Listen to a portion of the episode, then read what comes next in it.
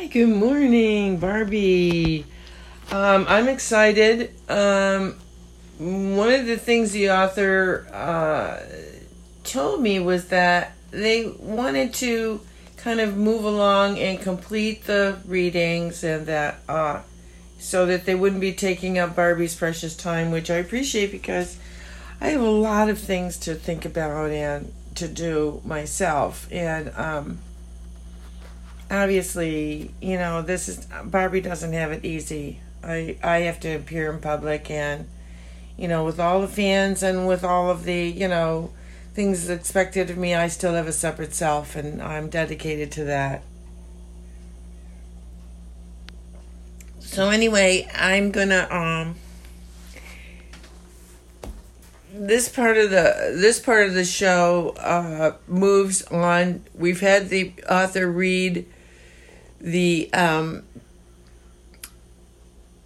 outline, the introduction, and the segment called The Hanger I Hung On, which was a background, all background pieces laying the foundation. Um, now, since you know what's going on, um, that's like the TV set, you know, like the sets and then now that you know what's going on, the author said they are going to um, read stories that are compiled of uh, through different experiences. So now we're going to move into the narrative.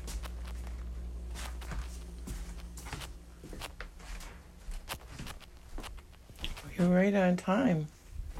And I'm right on time for a change. Come. Morning, Barbie. Morning. Everything's good. Let's just read the story, okay? I don't even want to see your glowing little face. Oh, it's quite a good morning. I mean,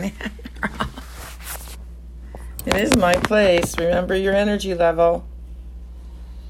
I don't allow bad energy in here.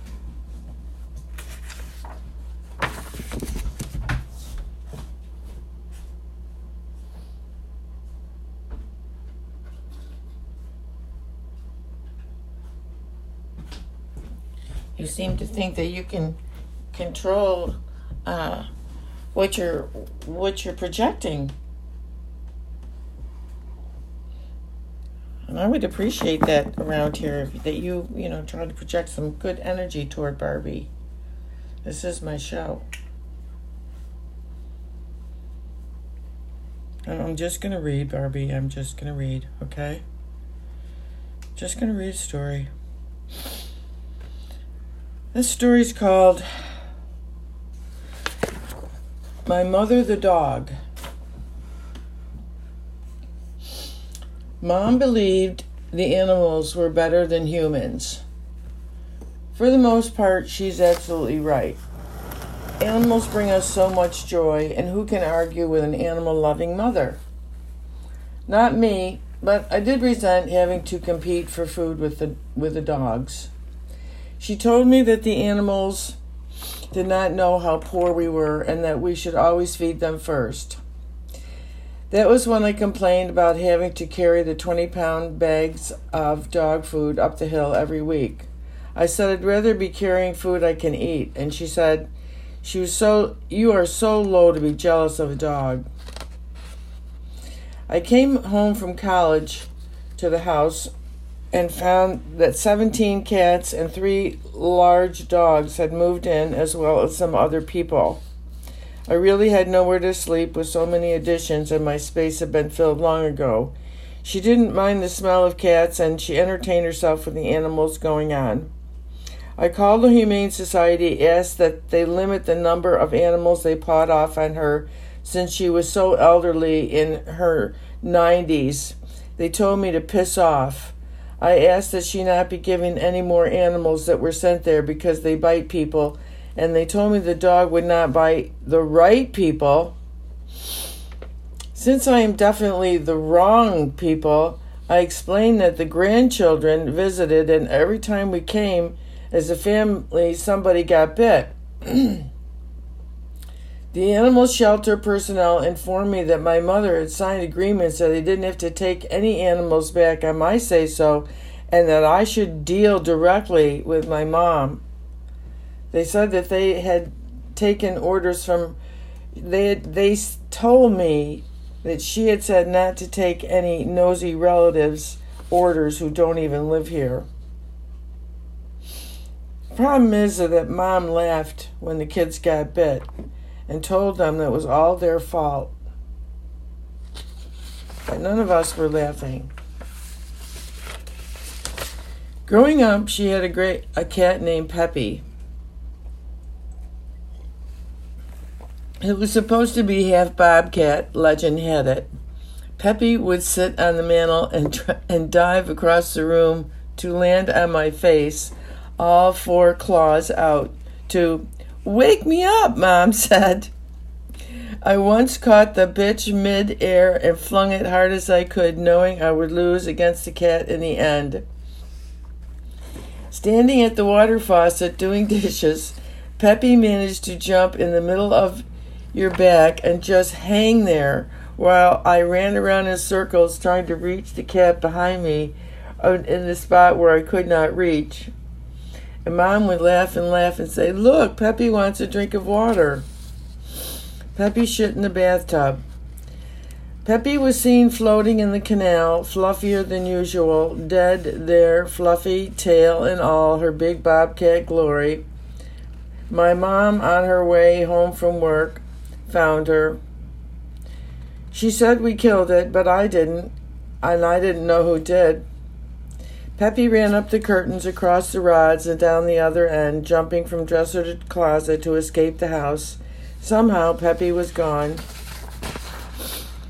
The funniest time for me, though, was when she had plastic surgery done on the Irish setter. A number one fine thoroughbred registered dog with grand AKC blood, a thoroughbred champion, had been given surgery to stitch up his eyelids under his eyeballs, removing the sagging skin. An eye lift and tuck. The dog had Clark Kent glasses on for stitches, and I couldn't stop laughing because I kept tripping my brains out on various flashbacks that were so typical of my LSD experiences. The bloodhound Irish hills had been cut out of him, the bastard. He had his long roots to the windy climate of the rugged, treeless hills. No, the dog had become Americanized with an eye lift like I hear so many Korean girls do. The poor dog didn't flinch, though. His spirit wasn't touched by what they did to his body. A genius hound runner for pure Scot Irish freedom. The dog was a champion. Pick of the litter stallion. I paid a lot of money for him. he became the love object with some boyfriend who seemed to distantly, so far away, care. Sure enough, as the dog grew big and needed training, no one had a clue. I never had a dog that didn't follow me around like a bad penny.